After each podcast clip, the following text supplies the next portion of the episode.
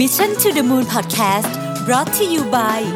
สีจัน everyday matte lipstick เนื้อนแน่น ทาง่าย พร้อมกว่าทุกสถานการณ์ สวัสดีครับ ยินดีต้อนรับเข้าสู่ Mission to the Moon Podcast นะครับ คุณอยู่กับประวิทยานุสาหะครับ วันนี้จะมาเล่าให้ฟังถึงรายงานฉบับหนึ่งจาก McKinsey Quarterly นะครับ พูดถึง the Chinese luxury consumer นะครับก็คือสินค้า ลักชัวรี่นะครับกับผู้บริโภคชาวจีนนั่นเองนะฮะต้องบอกว่าสินค้าลักชัวรี่เนี่ยซึ่งเราพูดไปตั้งแต่เครื่องสำอางแฟชั่น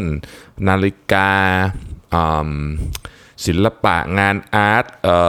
เครื่องประดับนะครับไปจนกระทั่งถึงการท่องเที่ยวแบบแพงเนี่ยพวกเนี้ยเราเรียกสินค้าลักชัวรี่ทั้งหมดนี่นะครับประเทศจีนเนี่ยเป็นประเทศที่ มีกำลังซื้อแล้วก็กำลังขยายตัวสูงสุดในสินค้ากลุ่มนี้ เรียกว่าเป็นแรงขับขับเคลื่อนที่สำคัญที่สุดนะครับ ก็ McKinsey ใช้คำนี้เลยแหละ เปิดบทความว่า Chinese consumer are now the engine of worldwide growth in luxury spending ก็คือตลาดสินค้าลักชัวรี่เนี่ยมันเติบโตจากตลาดนี้เติบโตจากผู้บริโภคชาวจีนเลยนะครับ ถ้าเรามาดูตัวเลขกันนิดหนึ่งแล้วกันนะฮะ คือตอนนี้ต้องบอกว่า เขามีการคาดหมายกันว่า ผู้บริโภคชาวจีนเนี่ยจะใช้เงินกับสินค้า luxury เนี่ยเพิ่มขึ้นเกือบเท่าตัวเลย ระหว่างปี 2019 ถึง 2025 นะครับ แล้วก็การเติบโตเกือบทั้งหมดของสินค้า luxury ระหว่างปีนี้กับปี 2025 เนี่ยจะมาจากผู้บริโภคชาวจีนเกือบหมดเลยนะครับ สาเหตุก็เราน่าจะพอทราบกันดีอยู่แล้วก็คือการเพิ่มขึ้นของกลุ่มที่เรียกว่า upper middle class นะครับก็คือกลุ่มชนชั้นกลางแบบสูงแบบบวกนะครับ ก็ทำให้มี spending power เยอะนะครับมีเงินใช้เยอะขึ้นเนี่ยนะครับแล้วก็แม้ว่าเศรษฐกิจจีนจะไม่ได้ไม่ได้มีอัตราเร่งสูงเหมือนเหมือนอดีต 10-20 ปีที่ผ่านมา แต่ก็ยังถือว่าสูงมากอยู่ดีนะครับ ก็ต้องบอกว่าตลาด ของโลกเนี่ยขับเคลื่อนด้วยตลาดลักชัวรี่ของโลกเนี่ยขับเคลื่อนด้วยผู้บริโภคชาวจีนอย่างแท้จริงนะครับผู้บริโภคชาวจีนเองเวลาซื้อสินค้าเหล่านี้เนี่ยมักจะออกไปซื้อที่ต่างประเทศนะครับ 70%ของสินค้าพวกนี้ถูกซื้อที่ต่างประเทศนะครับยกตัวอย่างเคสที่มาจากชิเชโดนะครับ CEO ของชิเชโดเนี่ยมาซาฮิโกะอุทานิเนี่ยนะครับก็บอกว่าตอนนี้เนี่ยโอ้การ ซื้อของจากลูกค้าชาวจีนของเขาเนี่ยเพิ่มขึ้นอย่างมากมายนะครับ เพิ่มขึ้น 30%เมื่อปีที่แล้ว ตอนนี้ประเทศจีนเป็นตลาดลำดับ 2 แล้วนะครับ ใหญ่กว่าตลาดสหรัฐไปแล้วนะครับสำหรับ Shiseido Group นะครับ ชาวจีนเนี่ยเดินทางเยอะนะฮะ ปี 2017 เนี่ยเดินทางออกนอกประเทศ 130 ล้านคนนะครับ แล้วก็ประมาณ 10 ล้านคนเนี่ยไปญี่ปุ่น แล้วก็ชอบซื้อสินค้าญี่ปุ่นมากนะครับ Shiseido ก็เป็นหนึ่งในสินค้าที่แน่นอน เป็นผู้นำในตลาดเครื่องสำอางอยู่แล้วนะครับ อันที่2ครับถ้าเกิดเราเจาะลึกลงไปนิดหนึ่งเนี่ยนะครับในกลุ่มของคนที่ซื้อเนี่ยเราจะค้นพบว่าแต่ละกลุ่มเนี่ยมีเขาใช้คำว่ามีปริมาณการซื้อที่แตกต่างกันนะครับขึ้นอยู่กับช่วงวัยนะฮะช่วงวัยที่มีการซื้อเยอะที่สุดเนี่ยคือคนที่เกิดปี 80 ถึง 90 นะครับก็คืออายุประมาณสัก 30 ถึง 40นะประมาณนี้นะฮะ ช่วงนี้เนี่ยเป็นช่วงที่ซื้อเยอะที่สุดนะครับเหตุผลเพราะว่าเป็นช่วงที่คนเหล่านี้เติบโตมาในจังหวะที่จีนกำลังกำลังเศรษฐกิจโตด้วยนะครับแล้วปัจจุบันนี้ก็มีตำแหน่งหน้าที่การงานที่สามารถที่จะซื้อของได้อ่อแพงๆได้นะครับเดินทางได้นะฮะในขณะที่กลุ่ม post 90 นะครับก็คือกลุ่ม millennials เนี่ยเกิดหลัง 90 เนี่ยก็เป็นกลุ่มที่ใหญ่เช่นกัน มีไซซิ่งพอๆกับกลุ่มคน generation ที่เกิดก่อนยุค 80 นะฮะนะก็ เรียกว่าครึ่งหนึ่งอะเป็นยุค 80ถึง90ที่เหลือแบ่งกันระหว่างคนที่เกิดหลัง 90 และเกิดก่อน 90 นะครับ จุดตัดสำคัญก็อยู่ตรงนี้นี่เองนะฮะการเดินทางก็เป็นหนึ่งในสิ่งที่คนจีนชอบมากนะครับ CEO ของ C Trip เนี่ยนะฮะ C Trip นี่เป็นบริษัทที่ทำพวกเดินท่องเที่ยวที่ที่ค่อนข้างแพง Luxury หน่อยเนี่ยบอกว่าเเคยทัวร์ราคา 2 0 0 0 0 0 เหรียญก็คือประมาณ 6 ล้านบาทเนี่ย ก็ก็ถูกซื้อแบบเข้ามาดู 17 วินาที แล้วก็กดซื้อเลยก็มีนะครับ ลูกค้าชาวจีน ซึ่งถือว่าเป็นการตัดสินใจซื้อทัวร์ที่ที่ต้องใช้คำว่าราคาแพงมากนะครับ แต่ก็คือคนก็ซื้อไม่ไม่ยากนะฮะก็ก็จะเห็นว่าตอนนี้เนี่ยการตัดสินใจซื้อของพวกนี้เนี่ยมันเพิ่มขึ้นอย่างรวดเร็วนะครับเอ่อ รวมไปถึงอีกเคสหนึ่งก็คือมาจากคริสตี้นะฮะคริสตี้ก็คืออบริษัทที่รับประมูลเนี่ยก็บอกว่าตอนนี้เนี่ยลูกค้าชาวจีนเนี่ยชื่นชอบนะครับที่จะซื้อพวกสินค้าที่เป็นงานศิลปะนะครับ ตั้งแต่แจกันโบราณนะครับ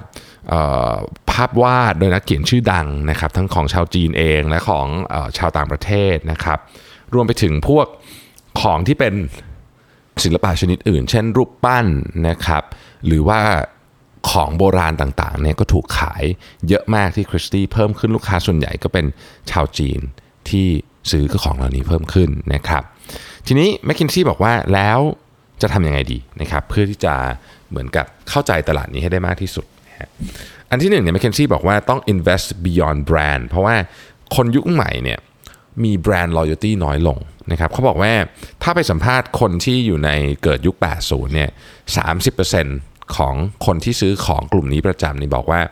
จะลองไปซื้อแบรนด์ใหม่ก็คือมี loyalty สูงมากนะครับแค่ 30%เองที่มีความคิดที่จะไปซื้อแบรนด์ใหม่ ที่ไม่ใช่แบรนด์ที่ตัวเองเคยใช้อยู่ แต่ถ้าไปถามกลุ่ม m i l l e n n i a l หรือกลุ่มที่เกิดหลังปี 90 เนี่ยจะค้นพบว่า 52%นะฮะจะตอบว่าจะไปซื้อแบรนด์ใหม่ไม่เอ่อ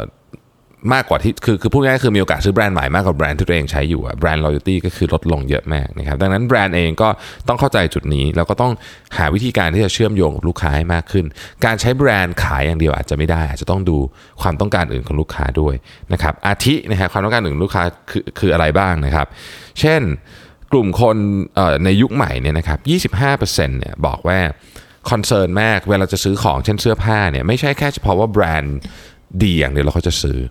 แต่เขาดูเรื่องของเนื้อผ้าดูเรื่องของดีไซน์นะฮะดูเรื่องของกระบวนการการผลิตคุณภาพสินค้าอะไรพวกนี้ด้วยไม่ใช่ว่ามีแบรนด์ดังอย่างเดียวแล้วจะสามารถขายได้นะครับ ซึ่งถ้าเกิดเป็นคนยุคเก่าเลยตั้งแต่สมัยเอ่อ60 70 เนี่ยมี 5%เองที่ดูของพวกนี้มากกว่าแบรนด์พูดง่ายก็คือว่าสำหรับคนยุคเก่าเนี่ยแบรนด์มีอิทธิพลมากกว่า แต่สำหรับเด็กยุคใหม่เนี่ยแบรนด์เนี่ยมีอิทธิพลน้อยลงนะครับ อันที่สองเขาบอกว่าต้อง พูดกับอินฟลูเอนเซอร์ให้ได้นะฮะลูกค้าของกลุ่มสินค้า luxury เนี่ยนะครับเป็นคนที่ใช้ digital media เยอะมากนะครับแล้วก็เรียกว่าพูดง่ายๆคือชีวิตอยู่กับ digital media ตลอดเวลาดังนั้นเนี่ยเขาจึงค่อนข้างที่จะเชื่ออินฟลูเอนเซอร์ดาราเซเลบริตี้ต่างๆ ที่ถือของอะไรอย่างเงี้ยคำว่าเชื่อเนี่ยไม่ได้หมายถึงว่าเขาต้องมา review influencer ต้องมารีวิวอย่างเดียว แต่ว่าเวลาเขาเห็นคนที่เขาชื่นชอบใช้ของแบบนี้เขาก็อยากจะใช้ด้วยนะครับข้อมูลที่น่าสนใจก็คือ หนึ่งร้อยเปอร์เซ็นต์นะครับของลูกค้าที่ซื้อเนี่ยนะฮะหาข้อมูลก่อนเสมอนะครับก็คือไม่ไม่แบบแทบไม่มีคนที่แบบอยู่ดีๆ นึกอยากจะซื้อแล้วซื้อเลยนะครับหาข้อมูลเยอะไหม หาข้อมูลถึง 16 แหล่งนะฮะก่อนที่จะซื้ออะไรสักอย่างหนึ่งพูดง่ายก็คือถ้าสมมติว่า Search Web ก็ดู 16 ไซต์นะครับเดี๋ยวจะคิดอย่างนั้นก็ได้หรืออาจจะเห็นอ่านะเห็น Instagram มา 5 Search Web อีก 5 ไปดูที่ร้านอีก 6 หรืออะไรแบบนี้แต่รวมกันแล้วเนี่ยประมาณเฉลี่ย 16 ครั้ง ตัวเลขที่น่าสนใจก็คือว่า คนที่สนใจจะซื้อสินค้าพวกนี้เนี่ยใช้เวลา 3-5 ชั่วโมงต่อสัปดาห์นะครับเยอะมากเลยนะครับ ในการหาข้อมูลสินค้าที่เกี่ยวข้องกับสินค้ากลุ่ม Luxury นะฮะดังนั้นเนี่ยการเจาะเข้าไปใน โลกของ social media ของจีน ผ่านอินฟลูเอนเซอร์เนี่ยจึงเป็นกลยุทธ์ที่ m c k เคนซี่บอกว่าต้องใช้นะครับ อันที่3นะฮะก็น่าสนใจเหมือนกัน เราเนี่ยนึกภาพว่าการค้าขายออนไลน์ที่ประเทศจีนเนี่ยค่อนข้างจะเจริญเติบโตอย่างรวดเร็วนะครับแต่จริงๆแล้วเนี่ยถ้าพูดถึงสินค้า luxury นะครับเฉพาะสินค้า luxury เนี่ยนะครับ9ใน 10 ของลูกค้าเนี่ยยังอยากมาซื้อที่หน้าร้านอยู่ดี นั่นก็หมายความว่าเขาอาจจะ research ในอินเทอร์เน็ตดูอะไรมาก็แล้วแต่เนี่ยแต่ 9 ใน 10 ของคนที่เลือกของพวกนี้เนี่ยยังมาซื้อที่หน้าร้านอยู่ดีนะครับ McKinsey เลยบอกว่าร้านเนี่ยกลายเป็นจุดสำคัญมาก ร้านที่เป็นร้านจริงๆเนี่ยนะครับ physical store เนี่ยต้องเปลี่ยนร้านเนี่ยเป็น in เป็น sto- เป็น experience นะครับพูดง่ายก็คือตัวร้านเองเนี่ยเป็น media channel อย่างหนึ่ง ถ้าเราคิดว่าการโฆษณาผ่านอินฟลูเอนเซอร์เป็นมีเดียช n น e l อย่างหนึ่งร้านก็คือมีเดียช n น e l อีกอย่างหนึ่งในที่สุดแล้วการตัดสินใจจะมาเกิดที่นี่เยอะที่สุดนะครับ9ใน 10นะครับ9ใน 10เนี่ยมาซื้อที่ร้านนะครับแม้ว่าประเทศจีนจะมีการค้าขายออนไลน์ที่เจริญเติบโตมากก็ตาม แต่ถ้าเป็นสินค้ากลุ่มนี้แล้วแล้วก็ร้านค้ายังเป็นจุดที่สำคัญมากนะครับ ทีนี้คำถามก็คือว่าอืม แล้วตลาดจะเติบโตไปอีกมากแค่ไหนนะครับต้องบอกว่าประเทศจีนเนี่ยยังคงมีอัตราการเจริญเติบโตของเศรษฐกิจที่ ถ้าเป็นประเทศขนาดใหญ่นี่ก็ต้องบอกว่าสูงที่สุดในโลกอยู่ตอนนี้นะครับดังนั้นการขยายตัวของผู้มีรายได้สูงขึ้นนะครับเมื่อมีรายได้สูงขึ้นแล้วเนี่ยก็แน่นอนว่าของพวกนี้ก็เป็นสิ่งที่คนจำนวนมากเนี่ย อยากจะใช้นะครับตั้งแต่คำคำว่า luxury goods ที่ไม่ใช่หมายถึงสินค้าแบรนด์เนมหรือกระเป๋าอย่างเดียวแต่เราพูดถึงการเดินทางด้วยเครื่องบิน business class อย่างเงี้ยนะครับอันนี้ก็ถือว่าเป็น luxury goods อย่างหนึ่งการเดินทางมาพักผ่อนอย่างมาประเทศไทยอยากนอนโรงแรมดีๆ กินอาหารดีๆ ก็เป็น luxury แบบหนึ่งเช่นกัน เพราะฉะนั้นเราเห็นเทรนด์การเติบโตอันนี้แล้วเนี่ยคนที่ทำธุรกิจเนี่ยก็ต้องพยายามคิดต่อไปว่า จะทำยังไงให้ไปขายของกับชาวจีน ซึ่งต้องบอกว่าถ้าขายของกลุ่มนี้แล้วแล้วก็นี่คือ ผู้บริโภคที่มีกำลังซื้อสูงสุดณวันนี้นะครับ ขอบคุณที่ติดตาม Mission to the Moon นะครับ สวัสดีครับสัสิเพราะความสดใสมีได้ทุกวัน